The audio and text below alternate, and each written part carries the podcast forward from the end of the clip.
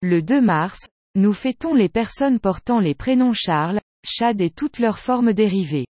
Ce même jour, nous fêtons le bienheureux Charles le Bon, ou Charles Ier de Flandre.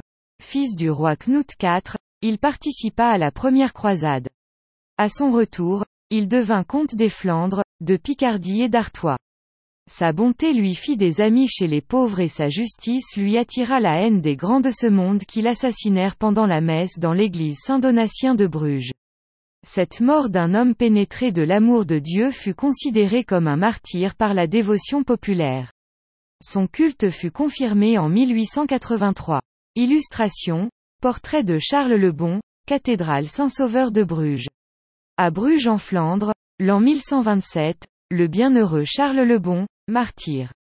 Prince du Danemark et ensuite comte de Flandre, il se montra gardien de la justice et défenseur des pauvres, jusqu'au jour où il fut tué par des soldats conjurés, qui refusaient la paix qu'il voulait leur imposer.